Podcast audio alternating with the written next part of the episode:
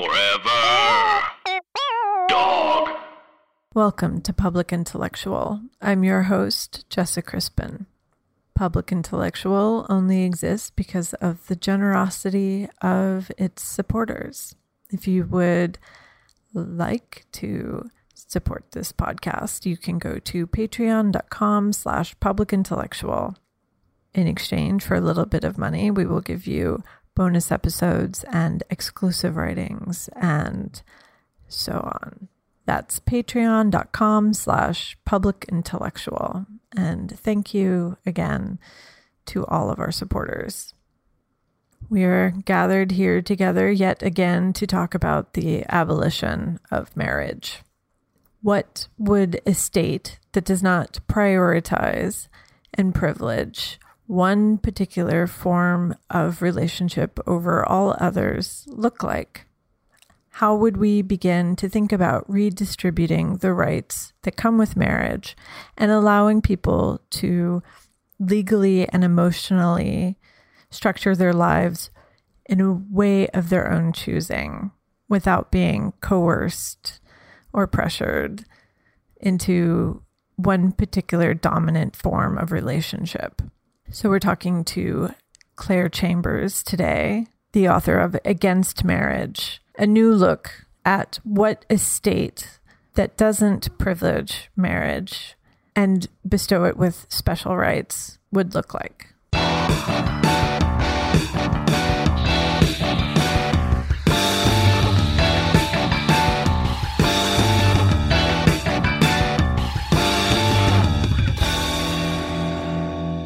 You speak and write about John Stuart Mill's arguments that marriage oppresses women. And obviously, a lot has changed since then, probably not as much as and not as quickly as people would assume. The the idea that rape was only outlawed in marriage within decades uh, of today is a little alarming um, in, in Western in Western countries. Um, so, why are you talking about um, ending marriage rather than continuing reform? Well, I think the answer to that um, is partly to do with the legacy, actually, that that those decades, those centuries of unequal marriage law have left. So marriage as it is today is a combination of both a sort of legal regime of rights and duties, but it's also a profoundly symbolic institution that people enter into because they it has resonant meaning for them. It's traditional. It is um, a state of relationship which is sort of really affirmed in our societies. And when you think then about what marriage means in, in that sense, a lot of that meaning does call back to its relatively recent, you know, sexist and heterosexist history and its long history of um, being oppressive to women and to lesbian and gay people. So I think that the kind of the simple legal reform, which is a necessary part of bringing about equality, doesn't necessarily do enough, perhaps not um, not nearly enough to address that kind of symbolic legacy of inequality. So that's really, I think, the thing. There are these two things going on with marriage. It's a legal institution which is, you know, susceptible to reform, but it's also this sort of symbolic institution which has these meanings that that persist.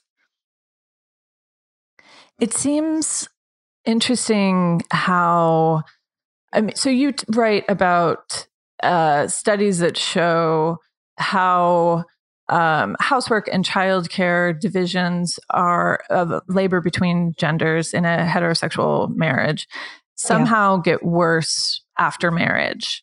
Um, and I find that very interesting that it uh, that there is a divide even between live-in relationships and married relationships. Can you talk a little bit about that?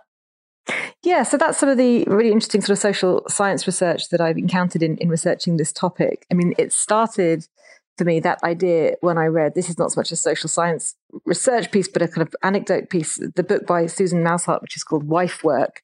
And she describes in that how she has been living with her partner before they were married, but then after the marriage, they, you know, they go home and she feels compelled to engage in the kind of housework tasks that she never before thought were necessary, you know, cleaning the skirting boards and, you know, really extra forms of housework. And she puts that down to a sense that now she was a wife, she had a different sort of duty to, to, to, or a sort of standard to uphold. And she asks in that book, you know, why am I doing these things? What is it that makes me want to do these things? Um, and some of the social science research then does sort of back that up. So I think you're referring to a study that I cite in the book, which says that mm. if you look at people in different forms of relationship, cohabiting or not, single, unmarried, and so on, um, it's the married women who do the most housework of all, um, and the married men who do the least housework of all.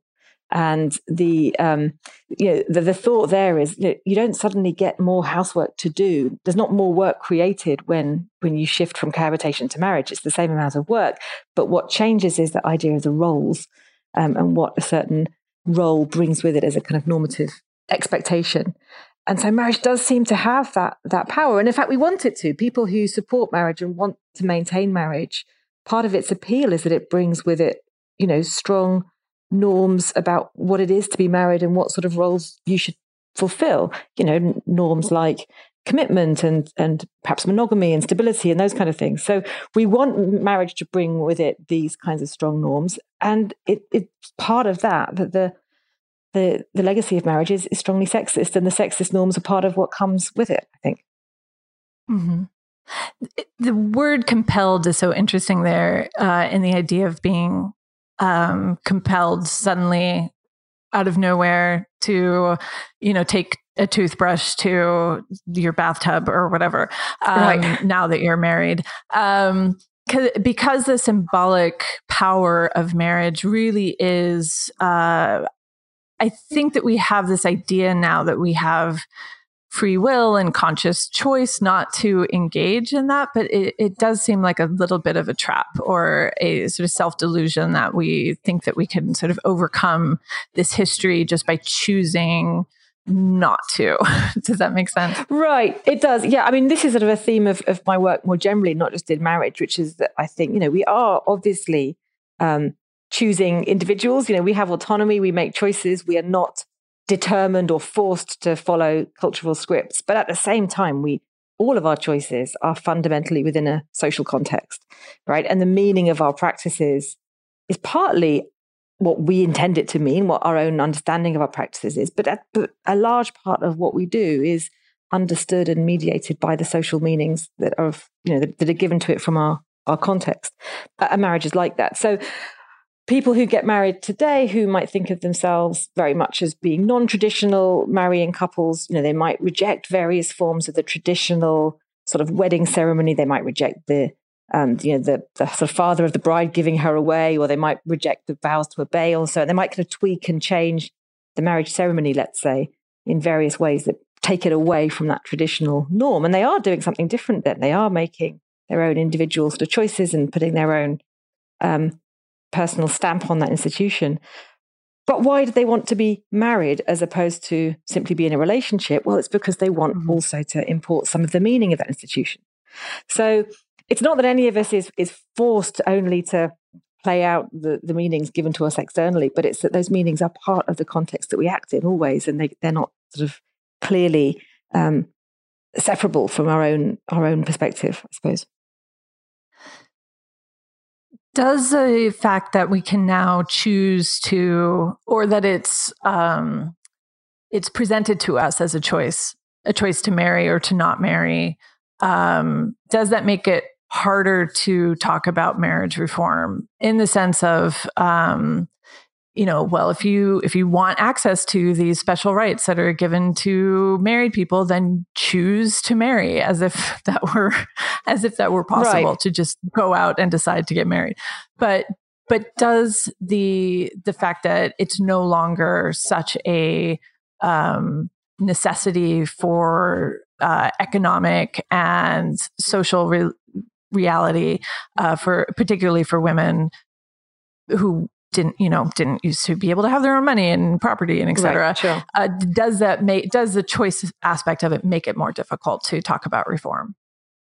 Well that's very interesting. I mean that is a question that has come up a lot in in the uk context with the debate that's been going on over the last few years about civil partnerships. So when in the uk the way it works is that before there was same-sex marriage the first um, legislative move was to introduce same-sex civil partnerships so um, with that, there was an inequality between different sex couples who could only have a marriage and same sex couples who could only have um, a civil partnership.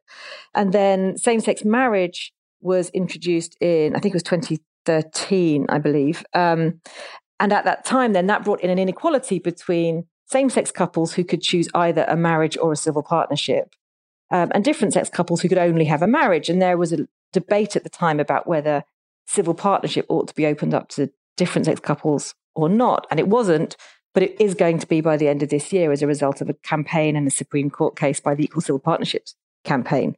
And the reason I tell that sort of story is that that example of that terminology, the question of whether you should be able to choose between a civil partnership or a marriage, um, which bring pretty much the same legal rights and duties. They're largely identical um, legal institutions. I mean, a lot of the objection that was brought in to people saying we want to have the option of a different sex civil partnership was well, why? You can just get married. You can just choose marriage. So you don't have to um, you know, have a religious marriage. You don't have to have a traditional white wedding. You can just go to a registry office, get married, and thereby access the legal rights and duties that you want for the protection of your relationship. Why do you need to complain about about having a civil partnership as well? And so that kind of choice trope definitely came in in that debate. And now one of the questions is, well, whether the civil partnership model would be enough to solve the problems of people who don't have the traditional um, you know romantic relationships but might need protection so if you have for example siblings living together and relying on each other or friends or whatever you know should they be able to enter into a civil partnership. And there's a kind of tension between thinking well on the one hand we should just provide these institutions which people can then just choose to opt in. And if they don't choose to opt in that's that's up to them and that's their problem. But against that idea, there is the very real fact that requiring people to choose to opt in to an institution in order to get protection for their relationships or for their individual position within that relationship, you know, relying on their choice to do that, to opt in, does in practice leave a lot of people vulnerable. Um, because for whatever reason, if they haven't opted into the relevant institution, then they don't get the the legal protection that that institution would bring. So I think this question of you know whether we can rely on people just choosing to opt in, whether we can just say, well, the choice is up to you. And if you don't want it, that's it. I think that does feature quite heavily in, in these debates. And I want to say that, you know, in something like relationship regulation, which really ought to be a mechanism for protecting the vulnerable and securing you know, equality, we can't rely simply on having people choose to opt in to those kinds of protective regulations. We need to have a framework that adequately you know, protects people in vulnerable situations regardless. Uh, how do we start to think about um, finding different pathways to distributing the rights that come through marriage? So, um, are you asking about the sort of how do we get there strategically, or, or what is it that I would suggest we do? if you see what I mean. Um, um, well, things like uh, things that sort of automatically come with marriage, such as uh, privileged immigration status and so on. Yes. Uh, the, the difficulty then is, uh, well, open borders or, you know, the, the sort of right. utopian idea of what replaces that. But how do we start to think about uh, pragmatically uh, restructuring these types of rights? Well, I think that does really have to depend on the particular social context, the particular polity, the particular historical moment. And there's not going to be a one sort of one size fits all model for how to reform things. So, uh, for example, when the United States Supreme Court ruling in Obergefell v. Hodges came in saying that say that states could not deny um, same-sex couples the right to marry, you know, there were some very traditionalist uh, lawmakers in sort of southern states that said, well, what we should do then is we should just stop recognizing any marriages at all. And you know, you might think that I would approve that because I want the state to stop recognizing marriages, but I think that would have been at that point a terrible move, right? Because it clearly would have been the result of, um, you know, a desire to to to, to specifically stop re- recognizing same-sex relationships. It would have been a result mm-hmm. of homophobia, not a result of you know the kinds of motivations that I'm talking about, which is about equality and protection for the vulnerable. So I don't think there's a kind of one size fits all model for what we should do when. I mean, the, the issue you raise about immigration is a really tricky one. I think that's the area where, of course, what any one state does in terms of its own model for regulation of relationships, you know, comes up against the willingness of other states to recognize that or not. Mm. So, what I suggest in the book is that for, for immigration purposes, I mean, as you say, one possible utopia for some people is open borders, but mm. others will reject that as, an, as a utopian prospect and say, no, there has to be control. And I think the issue then is if we have limits on migration, and if we think there is some reason why those limits should be accompanied with what we currently have in many situations, which is a sort of spousal right to migrate, you know, mm-hmm. what is that spousal right to migrate doing? What is it protecting? Is it protecting um, sort of relationships of dependency? You know, is it there so that we can ensure that financial dependents are allowed to be brought in? Or is it there just because we want individuals to be able to choose who they bring with them? Or is it there because there's something particular about um, family reunification? Or what is it that it's, it's, that it's there for? And I think very often it won't be specifically marriage that is the, the thing that it's, it's trying to protect. It's going to be something like relationships of care or dependency or so on. And so there are various other workarounds for ways that we can reflect that in the immigration system. So one suggestion is, you know, if you want to have somebody migrate to be with you and you're a citizen or you have the right to reside in a particular country, perhaps you ought to have to um, take on financial responsibility for them for some period of time. You know, sign a document saying that you will cover their, you know, their financial needs for a year or two or something like that. There's various different models of what you could do. Mm-hmm. But in terms of a, a, a state which is itself not wanting to issue marriage certificates, not wanting to recognize marriages. And then it's facing the question of what do its citizens do when they move to a state which requires marriage, right, for, for immigration rights.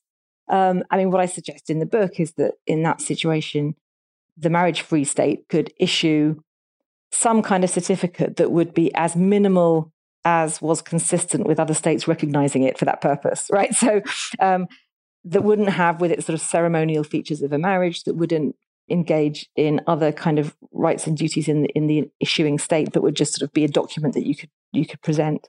So they, you, you're going to need sort of interim measures of that kind in some of these cases. Um, but the particular route to what I call the marriage-free state will will vary by time and place uh, according to the particular political situation in that context. There does seem to be because marriage exists a understanding both by the state and just in sort of society, whatever that means exactly, um, that any relationship that's not specifically marriage is kind of non serious or flip.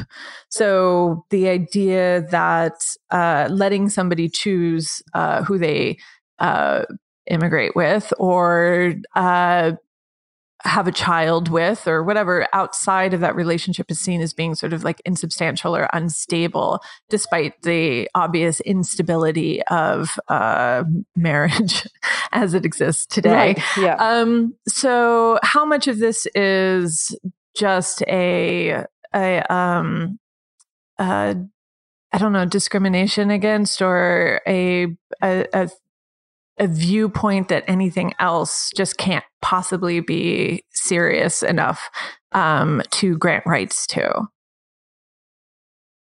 Yeah, I mean that really raises the fact that the the the use of sort of marriage in, in public discourse and the use of marriage as a kind of public policy goal is very often serving as a proxy for something else right? So when people talk about the need to promote marriage or recognize marriage because it has various benefits, and they might talk to things like benefits for children or financial stability or family stability or something of that kind, they're using marriage then as a proxy to refer to something like sort of stable, committed relationships, which of course as you mentioned in your question, you know, not all marriages are stable and committed, and many relationships that aren't marriages can be stable and committed. So the word marriage becomes used like a proxy.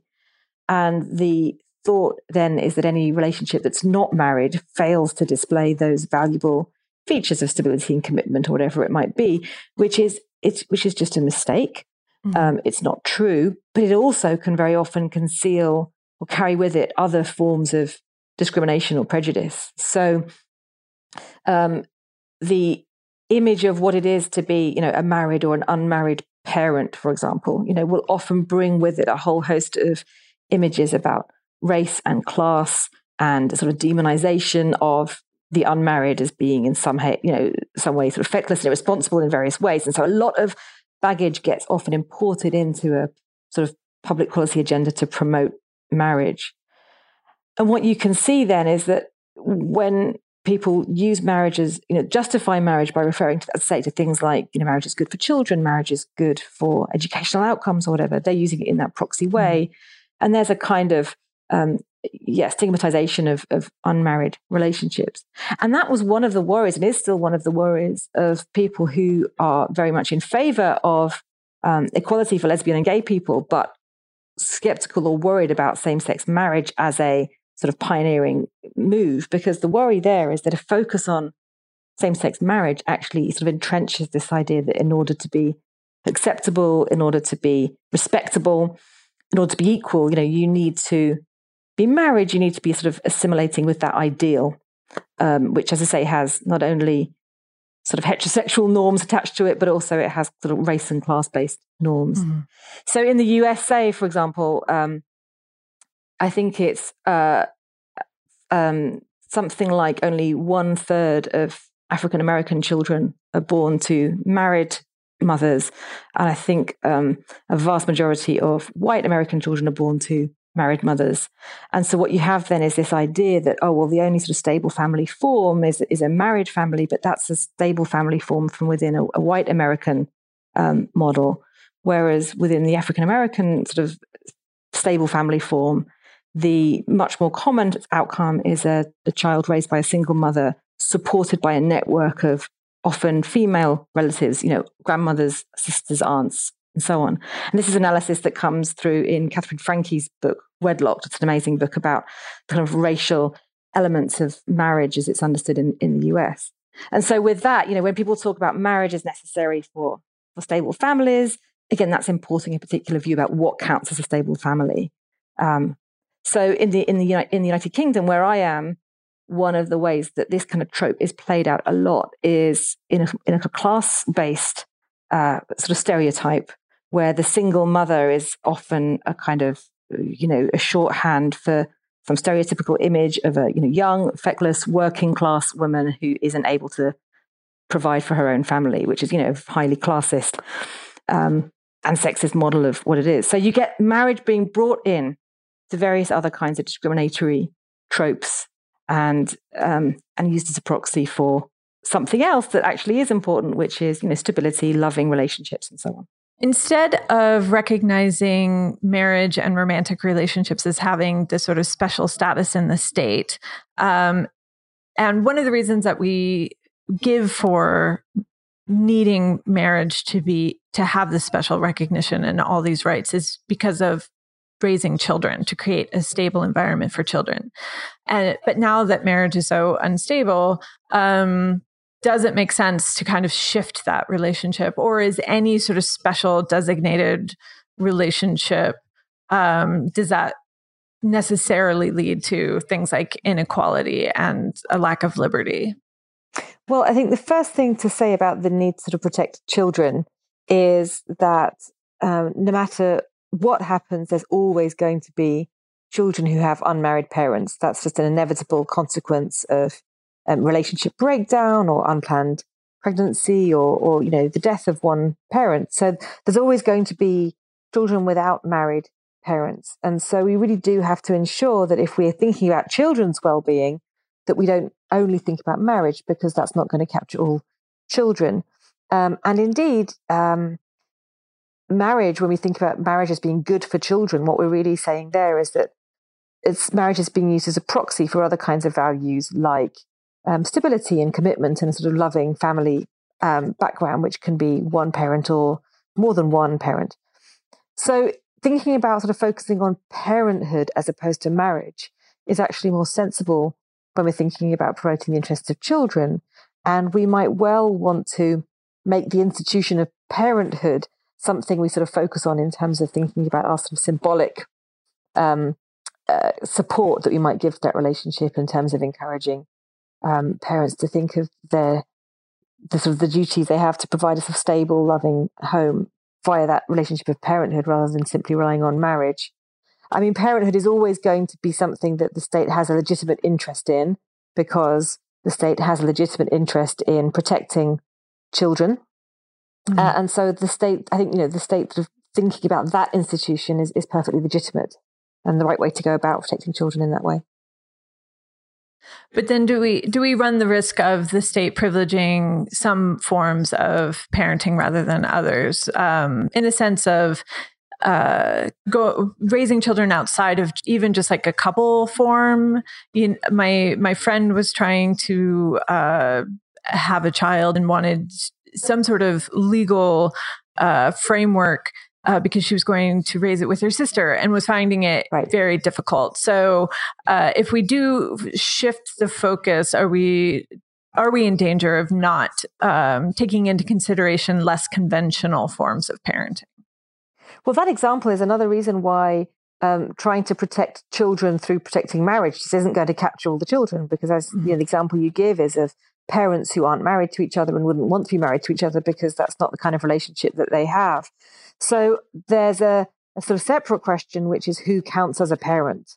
And of course, that is an area which, you know, is a whole new area of debate and investigation. And parents can include parents who are who are genetically related to the child, parents who are not genetically related to the child, parents with different relationships to each other. And I think that's something certainly that we have to get more up to speed with as a society. Um, you know, in particular with the increasing use of reproductive technologies, with the increasing acceptance of lesbian and gay parents and the kinds of relationships that can happen there where you might have, you know, more than two people actively engaged, not just in creating a baby, but in bringing up a child. Mm-hmm. And so I think that, that, that sort of changing our understanding of who counts as a parent and what parenthood looks like, again, to, to kind of capture the diverse reality of contemporary relationships is something that's really crucial to do.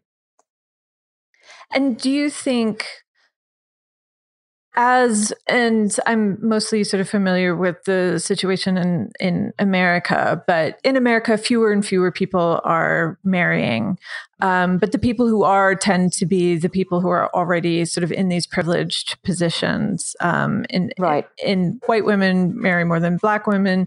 Uh, you know, people who are financially well off more than uh, the poor, et cetera. Um, right. So when we're thinking about reforming, um, how do we take that into consideration? Both the, the declining numbers uh, of actual marriages in America, but also how it's sort of um, being held on in these sort of more powerful uh, demographics. That's right. And as I understand it, in terms of you know the the move to recognize same sex marriage is also a move that has generally privileged um, you know relatively wealthy white gay men who are getting married much more uh, commonly than um, than black lesbian women. So there's again there's a kind of inequality within same sex marriage, just as we have been seeing for a long time within different sex marriage. And again, I think that's something that I touched on earlier, which is the way that a focus on marriage as the ultimate goal and sort of default position can become very much imbued with sort of racial and class um, prejudice and stereotypes and, and can just miss out a whole number of kinds of families and kinds of people. So that's a problem. There's the kind of uh, the, the intersectional analysis of marriage, I mean, leads me to have two thoughts. One is precisely that focusing on marriage can reproduce various forms of, of, of privilege or of prejudice, but also that those unequal patterns of marriage demonstrate for me what's one of the really key problems with focusing on marriage as the route for um, protecting relationships, which is that you just leave people who are not married very vulnerable when you do that. Mm-hmm. And so the kinds of regulations that I propose in in the book the way of regulating personal relationships that I propose depends not on the status that a couple or any other number of people have acquired for their relationship. So it doesn't depend on whether they have acquired a status like marriage or civil partnership. but it depends instead on whether they are engaging in what I call a relationship practice that needs regulation. Mm-hmm. Um, and a relationship practice might be something like parenthood, or it might be financial dependence, or cohabiting, or being um, in a caring relationship, or whatever. There's various kinds of relationship practices we can engage in. And my thought is that we should design regulations that you know serve the need of protecting the vulnerable and protecting equality um, that can apply to anybody who is engaged in those relationship practices without needing to get the status of, of marriage or or even civil union to, to get that sort of protected status so that's the way i would do it. So i wouldn't be looking at the kinds of relationships that that somebody's having you know thought of as a kind of one form of relationship with a status that's been acquired. I would rather think what kind of practices is this person engaged in and do those practices you know fall under the kind of um, relationship practices that need to be regulated so as to protect people's interest and equality yeah, I was interested in that part of the book about regulating relationships because it seems like we sort of default to the expectation of a of a spouse or a romantic partner, um, just sort of right. fulfilling those roles, um, and the idea that a single person, whether this is true or not, uh, in reality uh, of not having somebody to to do that. Uh, can you talk a little bit about that? It, it just seems like it's marriage has this sort of uh, imagine uh, or hold over our imaginations as far as what we think of as being um, a relationship or a sort of uh, interdependency uh, when emotional lives are much more um, complicated than that. But the idea of regulating those in a, in the in a similar way is is an interesting one. Yeah, well, that's absolutely the case. Is that you know the kind of the default model that we might have always thought of might be the traditional image of the the emotional relationship is this one relationship which bundles together lots and lots of different practices. So the traditional model of a married couple would be two people who would do all kinds of things together. They would live together. They would share money. If they had any children, they would have them together they would be each other's next of kin, and, and so on. And all these things would be all bundled together in this one primary relationship. And of course, many people nowadays do still do that. They do still live in relationships that have that sort of one primary relationship form. But many other people don't do that. We might have caring responsibilities for elderly relatives. Um, we might have like co-parent with somebody that we are no longer in a relationship with. We might have financial um, interdependence with, I mean, you gave the example of you know, two sisters or two siblings raising a child together and so on. So, in fact, these relationship practices that we engage in are often very diversely sort of spread between different relationships. And so it seems to me that the question shouldn't be to sort of identify which one of these relationships counts as a relationship mm-hmm. or you know are these people a couple that that doesn't seem to be really necessary for the state to, to do. What the state should be doing instead is thinking, okay, we have got all these kinds of relationship practices. Some of them don't need any special regulation. Uh, some of them do need special regulation. If they do need special regulation, well, why is that? And there's going to be reasons to do with vulnerability, to do with equality, or there are some areas where we simply need them to be determinate in law. We need to know things like you know, who does this house belong to? Who is responsible for this child? And so on.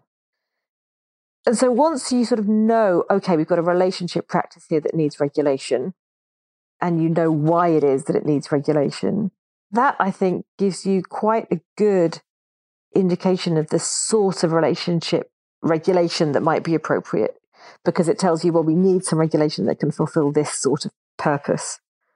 Um, and now, you know, in the book, it's kind of a crucial part of it that I don't suggest what the content of relationship regulation should be because in all the various different relationship practices we engage in, you know, each of those is a whole new public policy area which readers and listeners to this conversation will have very different views about. You know, we'll all have different views about things like what immigration regime we should have, uh, what taxation regime we should have, should there be any inheritance tax, should there be any exemptions, and so on?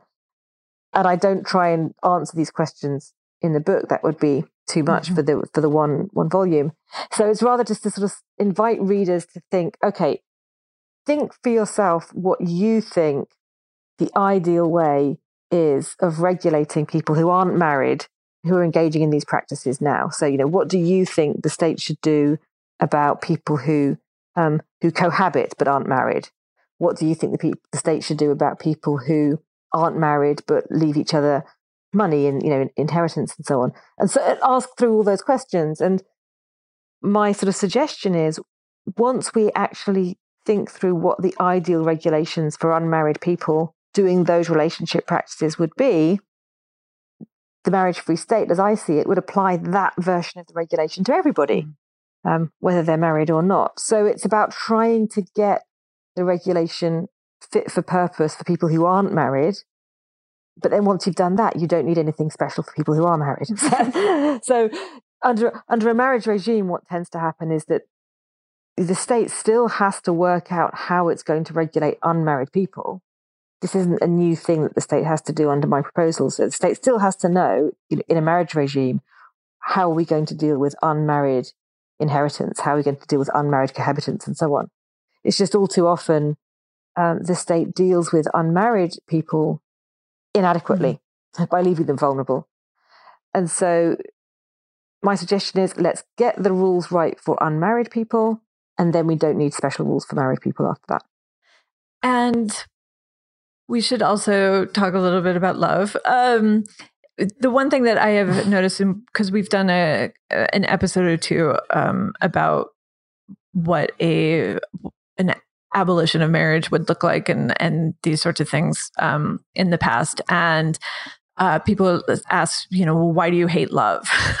um, and right. it's it's it, that's a curious response. Um, so yeah, what does love look like then outside of this sort of marriage state, and how would that? Uh, and this is a little bit beyond your sort of purview, but um, what what does love look like outside of sort of a, a, a marriage state? Well, I guess that what love looks like outside of marriage is different for each mm-hmm, one of yeah. us, and there's no unique, uh, there's no kind of single answer to that question. I mean, when I when I talk about the book, you know, I often will say, well, that the title is against marriage, and when we think about marriage, there's all kinds of things we might think about, which are you know very happy things like celebrations, weddings, parties, um, romance, and love is absolutely one of those things. Love, stability, care, commitment. And you know, as I say, the the title "Against Marriage" isn't against those features of marriage, right? It's not against the kinds of values we might find in a marriage and encapsulated by marriage. And my view is that those features of marriage just can remain intact in a marriage free state because people who are not married love and people who are married will be in love before they marry in most cases. So I don't think that the marriage free state need have any impact on on what it means to love or how love is. The idea is that it sort of takes away the idea that a certain kind of state recognized relationship is necessary to to affirm that love, mm-hmm. I suppose. Forever. This has been a Forever Dog production. Executive produced by Brett Boehm, Joe Cilio, and Alex Ramsey. For more original podcasts, please visit foreverdogpodcasts.com and subscribe to our shows on Apple Podcasts, Spotify, or wherever you get your podcasts. Keep up with the latest Forever Dog news by following us on Twitter and Instagram at Forever Dog Team and liking our page on Facebook.